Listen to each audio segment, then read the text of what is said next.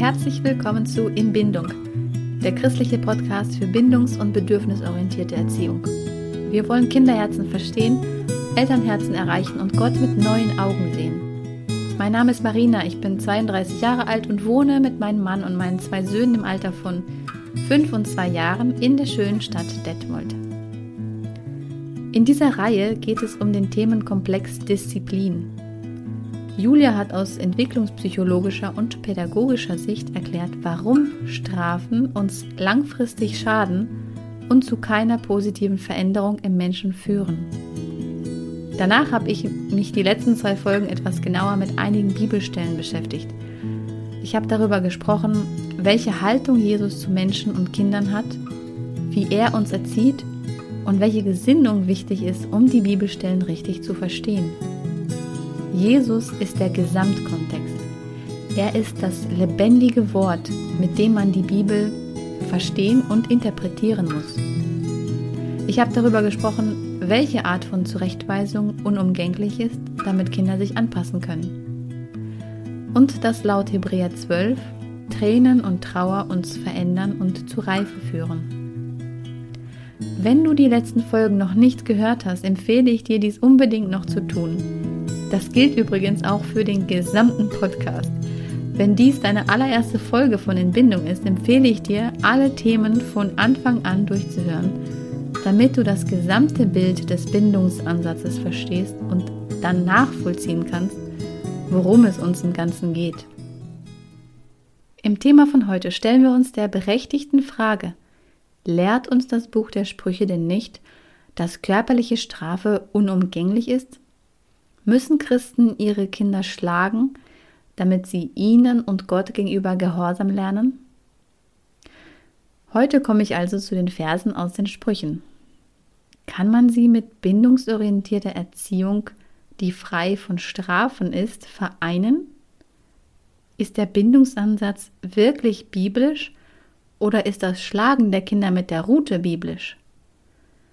Ich habe viel dazu gelesen und verschiedene Autoren und Theologen zu Rate gezogen und ich habe festgestellt, dass man sich nicht einig ist.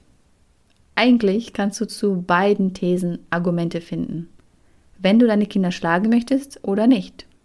Du wirst die Literatur finden, die deine Überzeugung vertritt. Ich möchte dir mit dieser Folge nicht sagen, dass nur mein Verständnis das Richtige ist und du alles andere ausblenden sollst, sondern ich möchte dir einfach eine andere Perspektive aufzeigen, falls du sie noch nicht kennst.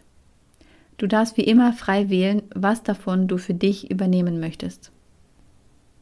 Neulich sprach ich mit jemandem darüber, was mich an bindungsorientierter Erziehung so begeistert und wie ich dadurch Jesus näher gekommen bin. Die Person hörte mir erstmal still zu. Irgendwann platzte es aus ihr heraus.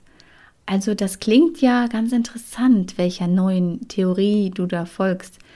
Und schön, dass du nun Jesus mehr liebst. Aber ich denke, wir sollten uns treu an die Bibel halten. Meiner Tochter haben die Züchtigungen sicherlich nicht geschadet, denn Gott irrt sich ja nicht. Ich denke, gerade in dieser Zeit müssen wir aufpassen, keiner Irrlehre anzuhängen, denn das könnte schwere Konsequenzen haben. Vielleicht hast auch du schon einmal ähnliche Gespräche oder Reaktionen darauf bekommen, wenn du zum Beispiel über die Themen unseres Podcasts erzählst. Oder du bist selbst noch skeptisch, wie man bindungsorientierte Erziehung mit den strengen Bibelstellen vereinbaren kann. Mir ist sehr bewusst, welch riesiges Spektrum an unterschiedlichem Verständnis über Kindererziehung in christlichen Kreisen existiert. Und ich muss ehrlich sagen, dass diese Folge für mich die schwierigste von allen war, weil ich glaube, dass sie emotional sehr aufwühlen könnte. Sie könnte vielleicht Schuldgefühle auslösen oder sie könnte den Gegenwillen auslösen und sie könnte eine kognitive Dissonanz auslösen. Warum? weil sehr viele mit dem Bild aufgewachsen sind, dass es normal und richtig ist, Kinder zu schlagen. Dass Gott in der Bibel genauso straft und wir deshalb Gottes heiligen Willen tun, wenn wir unsere Kinder mit der Rute züchtigen. Dieses Bild wurde von Kindheit an in vielen von uns geprägt und mit dieser Brille lesen wir auch die Bibel. Und genau dafür möchte ich dich heute sensibilisieren, dass du hinterfragst, wieso du Dinge in der Bibel aus dieser einen Perspektive verstehst. Einmal kam ein Schriftgelehrter zu Jesus und fragte ihn, was muss ich tun, um ewiges Leben zu bekommen? Jesus antwortete ihm mit einer Gegenfrage in Lukas 10, Vers 26. Und er sprach zu ihm, was steht im Gesetz geschrieben? Wie liest du? Ich habe die Schlachterübersetzung gelesen, weil sie die zweite Frage von Jesus am präzisesten übersetzt. Wie liest du? Mit der Prägung, mit der Haltung, die du mitbringst, wirst du auch die Schriften verstehen.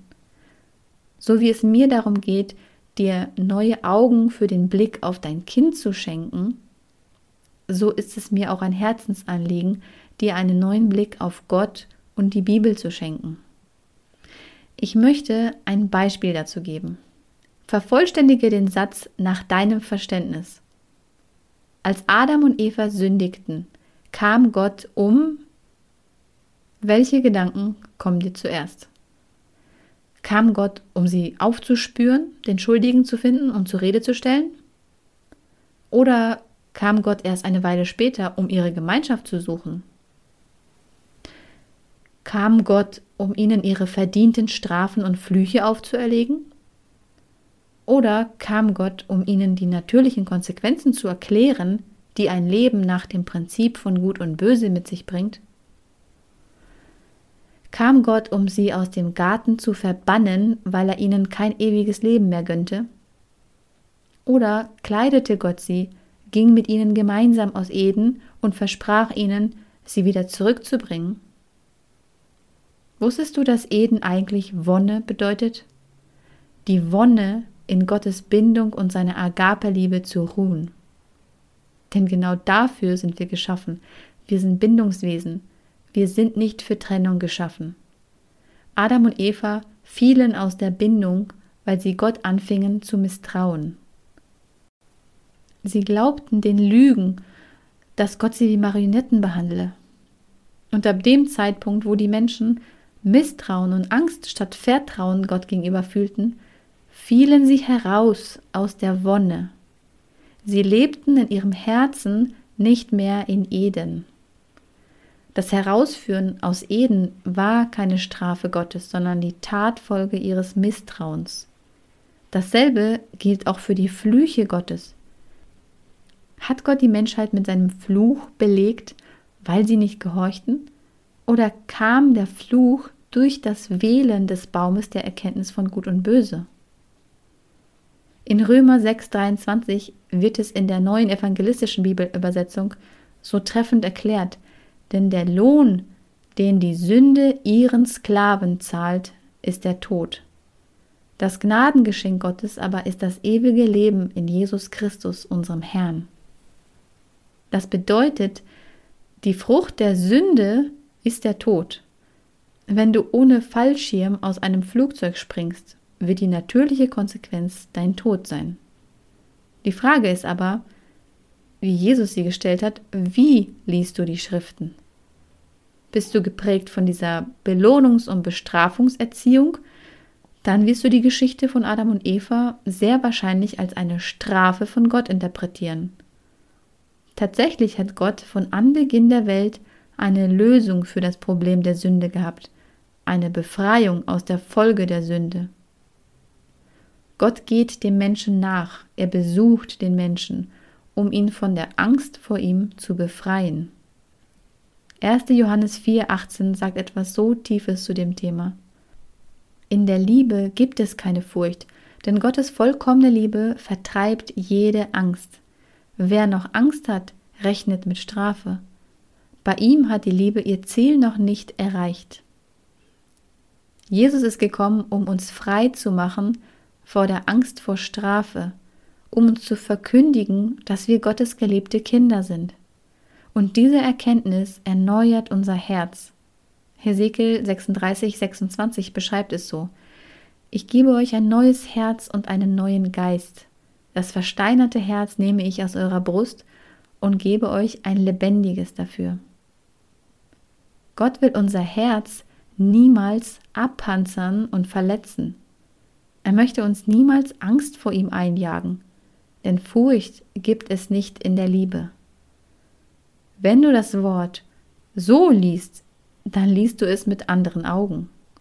Wenn du das geschriebene Wort mit der Gesinnung des lebendigen Wortes, also Jesus, liest, dann könnte sich die Perspektive komplett ändern.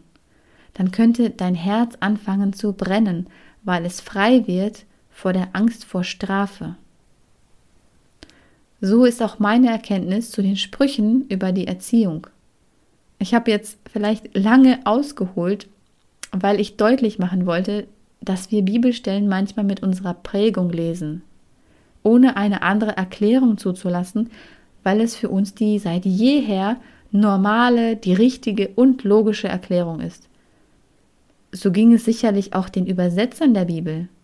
In der letzten Folge habe ich erzählt, dass das Wort Strafe in der einen Übersetzung 200 Mal vorkommt, in anderen aber nur 39 Mal. Es ist oft sehr leicht, die Geschichten der Bibel als Strafen Gottes zu betiteln und das dann auf die Erziehung von kleinen Kindern anzuwenden. Aber ich glaube, wir sollten mit dem Licht, das Jesus uns über Gottes Charakter offenbart, den Mut haben, tiefer zu graben und zu studieren. Steigen wir also ein ins Thema. Wer die Rute schont, liebt sein Kind nicht. Mein erster Gedanke, wenn ich diesen Satz höre, ist, Liebe beinhaltet also unbedingt auch Schläge oder zumindest Strafe. Immer in dem Maße, dass der Respekt den Eltern gegenüber aufrechterhalten bleibt. Das passt genau zu dem, was viele Christen glauben, und auch ich hätte bis vor einiger Zeit womöglich zugestimmt, weil ich sonst keine Alternative kannte. Mit meinem russlanddeutschen Hintergrund wurde ich von dem Verständnis geprägt, dass Respekt und ein liebevoller, gewaltfreier Umgang mit dem Kind natürlich sehr wichtig sind, aber eben nur solange das Kind gehorsam ist, beziehungsweise nicht zu frech ist. Sobald ein Kind anfängt zu provozieren, nicht zu hören, zu überdrehen oder andere zu beleidigen oder zu hauen, muss das Kind die Konsequenzen zu spüren bekommen, körperlich zu spüren bekommen. Es muss den Respekt vor anderen und die Selbstbeherrschung lernen. Und manche lernen es schneller und es reicht eine leichte Züchtigung. Andere Kinder müssen eben häufiger und schmerzvoller belehrt oder besser gesagt bestraft werden. Man möchte ja schließlich keinen entarteten Erwachsenen heranziehen. Schmerzen gehören zur Liebe eben dazu, weil man damit ja was Gutes, nämlich einen christlichen Charakter bewirken möchte. Da gibt es doch keinen Widerspruch, oder? Wenn du noch nicht in die letzte Podcast-Folge reingehört hast, wo ich die Passage aus Hebräer 12 anspreche und welche Schmerzen damit auch gemeint sein könnten, dann höre gerne nochmal rein. Denn ich persönlich glaube nicht, dass Gott uns Schmerzen zufügt, damit wir einen reineren, liebevolleren Charakter bekommen und eine Beziehung frei von Angst mit ihm pflegen. Wenn Gott uns sein Gesetz ins Herz schreibt, dann nicht mit Schlägen. Kommen wir aber wieder zurück zum Thema. Sprüche 19, Vers 18. Deinen Sohn erziehe streng, solange noch Hoffnung ist, aber lass dich nicht hinreißen, töte ihn nicht. Warum fügt Salomo hinzu, dass man seinen Sohn nicht töten soll? Wieso erwähnt er es explizit, sich nicht hinreißen zu lassen? Ich habe da zwei Erklärungen für mich gefunden. Erstens, er bezieht sich auf 5. Mose 21, 18 bis 21. In dieser Bibelpassage weist Mose die Israeliten an, unbändige Söhne zum Tor hinauszuführen, damit man sie zusammen mit den Ältesten und allen Leuten der Stadt steinigt. Es gab also einen Befehl zum Töten von widerspenstigen Prassern und Trunkenbolden. Diese Beschreibung weist übrigens sehr deutlich darauf hin, dass es hier nicht um Kleinkinder in der Trotzphase geht, sondern um Heranwachsende, die sich schon betrinken können. Möglicherweise wollte Salomo die Vorgehensweise der Steinigung abmildern. Vielleicht wollte er das Gebot auf seinen historischen Kontext anwenden und ändern. Ich lese dazu Sprüche 23, 13 bis 14. Erspare dem Knaben die Züchtigung nicht. Wenn du ihn mit der Rute schlägst, muss er nicht sterben. Du schlägst ihn mit der Rute, doch du rettest sein Leben. Salomos Empfehlung ist es, den Knaben zu schlagen, anstatt ihn zu steinigen. Es ist ein buchstäbliches Schlagen mit einer Rute. Aber dieses Schlagen ersetzt die Steinigung oder bewahrt zumindest vor der Steinigung. Das war eine Ausnahmesituation, keine tagtägliche Aufgabe der Eltern.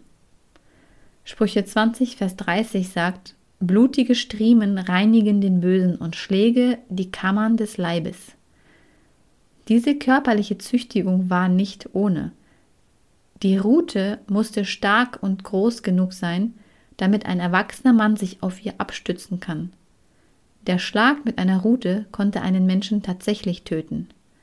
Und wenn die Rute zum Schlagen von Menschen benutzt wurde, dann immer und ausschließlich auf den Rücken. Und auch in diesen Versen geht es um Heranwachsende, wie bei 5. Mose 21, 18 bis 21. Der Autor Samuel Martin sagt, dass das hebräische Wort für Knabe in diesen Versen nur ein Teenager oder Jugendlicher gewesen sein kann. Genauere Details findest du dazu in seinem Buch. Samuel Martin lebt seit 2001 in Jerusalem. Er kennt die Kultur, die Sprache und studierte die biblische und postbiblische Zeit. In seinem Buch erklärt er, es bezieht sich bei den Stellen, wo es explizit ums Schlagen geht, nie auf Kinder unter zwölf Jahren. Und mit dem Retten vor dem Tod ist der buchstäbliche Tod gemeint, der Sheol. Es bezieht sich nicht auf ein geistliches Verlorengehen, wie man es oft so argumentiert. Salomo empfiehlt keinen Gürtel auf den Hintern, keine Ohrfeigen. Er empfiehlt kein Klatschen auf die Finger oder Schlagen auf den Mund. Es geht auch nicht um ein ins Zimmer wegsperren, um den Entzug von Privilegien oder eine andere ausgedachte Strafe, die wir als Erziehungsmethode nutzen. Wenn du die Route also wirklich buchstäblich verstehen möchtest, muss deine Anwendung auch buchstäblich sein. Die Frage ist, ob wir heute noch unseren Teenagern mit einem Stab auf den Rücken schlagen würden, der dick genug sein muss, damit sich ein Erwachsener an ihm abstützen kann, und ihn so lange zu schlagen, bis blutige Striemen zu sehen sind. Das sind die Anweisungen Salomos an dieser Stelle. Und ja, solche christlichen Gruppen gibt es. Ich glaube aber nicht, dass dieses Gesetz und dieser Umgang mit Teenagern in unserem heutigen Kontext vertretbar ist. Die Gesetze von damals entsprechen an sehr vielen Stellen nicht mehr unseren Gesetzen. Es gab zum Beispiel auch Sklaven zu der Zeit und die nötigen Gesetze dafür. Es gab Steinigungen. Auch der Status von Frauen und Kindern war ein ganz anderer. Als Jesus kam, gab er sowohl der Frau als auch dem Kind seine Würde und seinen hohen Wert zurück. Er verhinderte die Steinigung der Ehebrecherin. Er forderte sogar auf, so zu werden wie die Kinder. Er schenkte ihnen besondere Aufmerksamkeit und segnete sie. Und keinen seiner Jünger, die zum Teil auch sehr junge Erwachsene waren, schlug er mit dem Stab. Ich glaube, dass Jesus tatsächlich eine Route benutzte, aber eine metaphorische Route. Was meine ich damit? Es gibt einige Verse in den Sprüchen, wo es zwar wieder um die Route geht, aber nicht ums Schlagen mit der Route. Diese Passagen können laut einiger Theologen nochmal anders verstanden werden. Das Buch der Sprüche Salomos sind Schriften der Dichtung. Das heißt, sie enthalten unter anderem sehr viele Metaphern und Symbole. Du wirst beim Lesen sehr viele Stellen finden, die nicht buchstäblich zu verstehen sind. Viele Stellen sind tatsächlich buchstäblich, andere nicht. In Sprüche 1, Vers 20 läuft zum Beispiel die Weisheit auf den Straßen und schreit laut herum. Das ist eine Metapher. Und diese Metaphern gibt es auch bei dem Wort Route. Das hebräische Wort dafür ist Shavet. Dieses Wort hat mehrere Bedeutungen. Es kann unter anderem ein Stab zum Schlagen sein oder aber auch ein Hirtenstab oder ein Zepter. Es gibt im Alten Testament 190 Stellen mit dem Wort Shevet. An manchen Stellen ist dieses Wort ganz klar metaphorisch zu verstehen zum Beispiel Psalm 23, 4, Psalm 2, Vers 9, 2. Samuel 7, Vers 14, Jesaja 11, Vers 4. An anderen Stellen ist der Stab buchstäblich zu verstehen, wie zum Beispiel in Richter 5, Vers 14, 2 Samuel 23, Vers 21. Wenn also das Wort Shavet verwendet wird und nicht explizit damit zum Schlagen aufgefordert wird, dann könnte man die Rute auch als Metapher verstehen. Zum Beispiel wie in Psalm 23, Vers 4. Dein Stecken und Stab trösten mich. Was symbolisiert dieser Hirtenstab? Es ist ein Zeichen für Schutz und Führung. Wenn Jesus sich als den guten Hirten betitelt, dann wird sein Stab auch diesem Zweck dienen. Lesen wir also folgende Verse mit dieser Brille. Sprüche 13, Vers 24. Wer seine Rute schont, der hasst seinen Sohn, doch wer ihn liebt, erzieht ihn bei Zeiten. Die Rute oder den Stab zu benutzen, wird also mit dem Wort Erziehung gleichgesetzt. Sprüche 22,15 sagt, hat ein Kind nur Dummheiten im Kopf, entfernt man sie durch die Rute der Zucht. Der hebräische Begriff Zucht bedeutet so viel wie Disziplin, Erziehung, Zurechtweisung. Kinder brauchen also Zurechtweisung, um von falschen Wegen umzukehren. Sie brauchen Grenzen. Dem stimme ich voll zu. Und bindungsorientierte Erziehung widerspricht dem auch nicht. Der Bindungsansatz beinhaltet Disziplin, Führung, Orientierung. Wie diese aussieht, darüber wird Junita in den nächsten zwei Folgen detailliert sprechen. Beim Studieren der Sprüche kam mir noch der Gedanke, einmal den Kontext nachzulesen, in dem Salomo aufgewachsen sein muss. Und ich habe mich gefragt, welchen Einfluss das möglicherweise auf ihn genommen hat. Wenn du die Geschichte über Davids Söhne Absalom und Amnon kennst, dann erinnerst du dich vielleicht noch, dass Amnon die Schwester von Absalom vergewaltigt hatte, woraufhin Absalom seinen Halbbruder Amnon umbrachte und aus Furcht vor seinem Vater David dann aus Jerusalem floh. Irgendwann ließ David Absalom wieder zurückrufen, wollte aber zunächst nicht, dass Absalom ihm vor die Augen tritt. Ich lese in dieser Geschichte, dass David mit seinem Sohn Absalom keine einfache Beziehung hatte. Es fiel David schwer, eine Herzensbindung mit seinem Sohn einzugehen, mit ihm offen und ehrlich über alles zu sprechen. David hat Absalom auch keine klare Orientierung und keine gute Führung gegeben. Was war die Konsequenz dieser Art von Beziehung und Erziehung? Absalom hat gegen seinen eigenen Vater rebelliert. Er hat Intrigen gegen ihn ausgeheckt und sich selbst zum König machen wollen. Das Ende der Geschichte war, dass Absalom von einem Diener Davids getötet wurde. Eine wirklich furchtbare und traurige Geschichte über die Vaterschaft Davids, der einst Hirtenjunge war und eigentlich wissen sollte, wie wichtig der Stab, wie wichtig Führung für die Schafe war.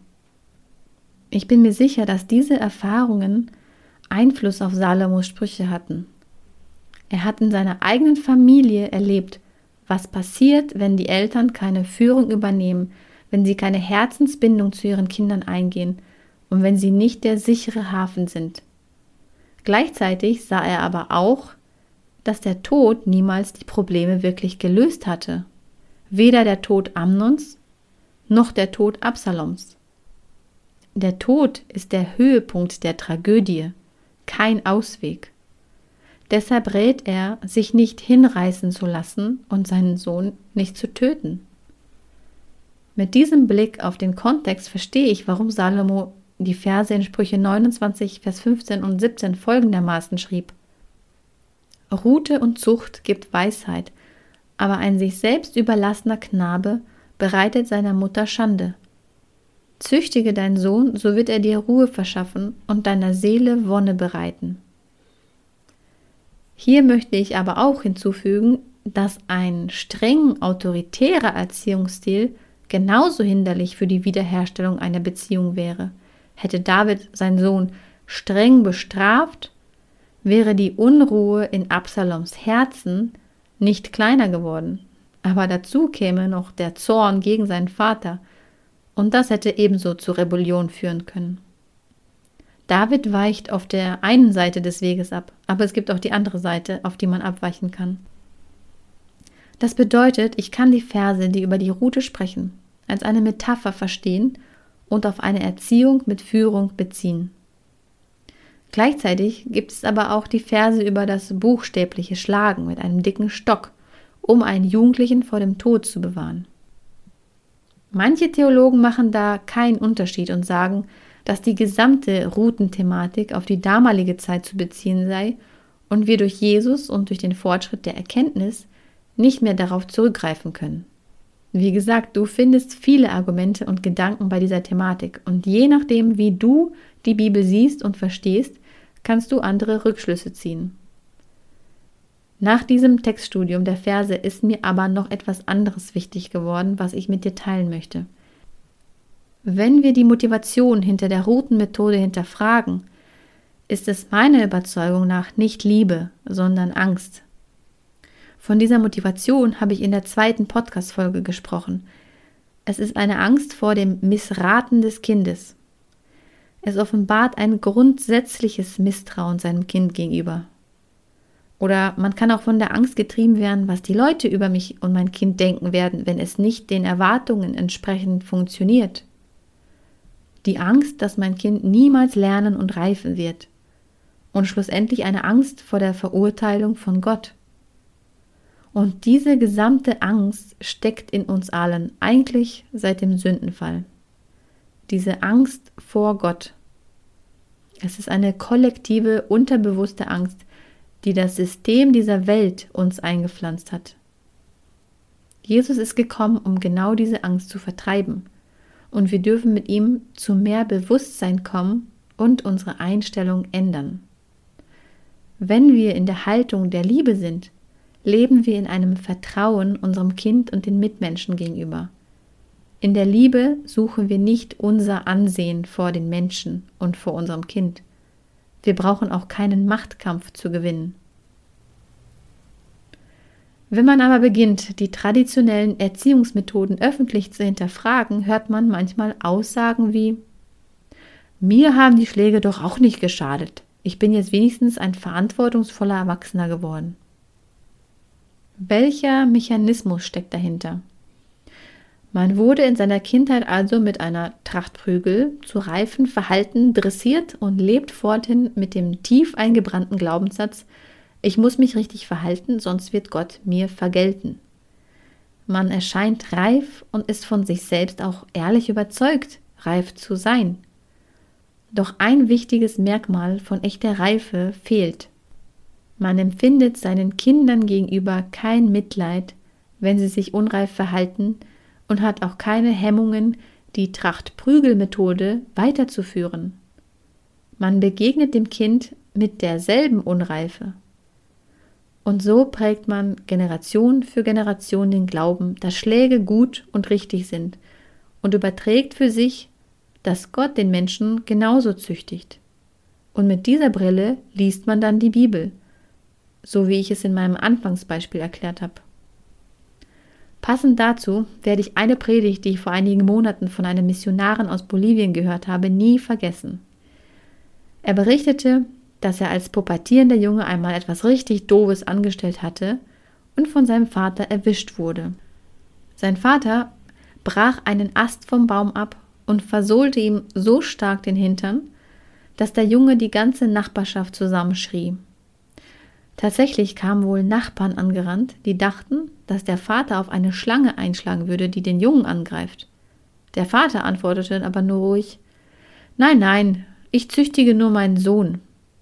Daraufhin gingen die Leute beruhigt wieder nach Hause. Der Missionar erzählt jetzt als Erwachsener, er würde heute mit Freude auf dieses Ereignis zurückblicken, denn er hatte seitdem nie wieder eine Regel des Vaters gebrochen. Mit dieser Hintergrundgeschichte erklärte er, genauso tut Gott uns manchmal weh, damit wir lernen, ihm gehorsam zu sein. So sehr ich den Glauben und den Dienst dieses Missionaren schätze, glaube ich, dass er aufgrund seiner harten und für mich nicht christusgemäßen Erziehung zu so einer verdrehten Schlussfolgerung über Gott gekommen ist. Zusammenfassend ziehe ich daraus, dass der Satz in meiner Bibel steht aber schone die Route nicht, nicht ausreicht, um an einer Strafpädagogik oder an körperlicher Züchtigung festzuhalten. Jesus ist gekommen, um gegen Macht und Gewalt zu kämpfen, mit seiner Macht des aufopfernden, demütigen Dienstes. Das ist sein Zepter, das ist sein Stab. Und das ist die Macht, die das Böse besiegen kann. Wie immer möchte ich mit folgenden Worten Jesu abschließen. Wer in mir bleibt, der bringt gute Frucht. Danke dir fürs Zuhören. Meine Quellen vermerke ich dir wie immer in der Folgenbeschreibung. In den nächsten Folgen wird sich Jonita ausführlich mit dem Thema der guten und sinnvollen Disziplin und Führung beschäftigen und dir viele, viele Prinzipien und Hilfen für deinen Alltag geben. Wir als Inbindungsteam danken jedem, der uns fleißig empfiehlt und die Botschaft der bedingungslosen Liebe weiterträgt.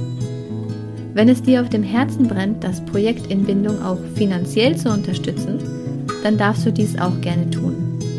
Die Spendenkontodaten findest du in der Folgenbeschreibung.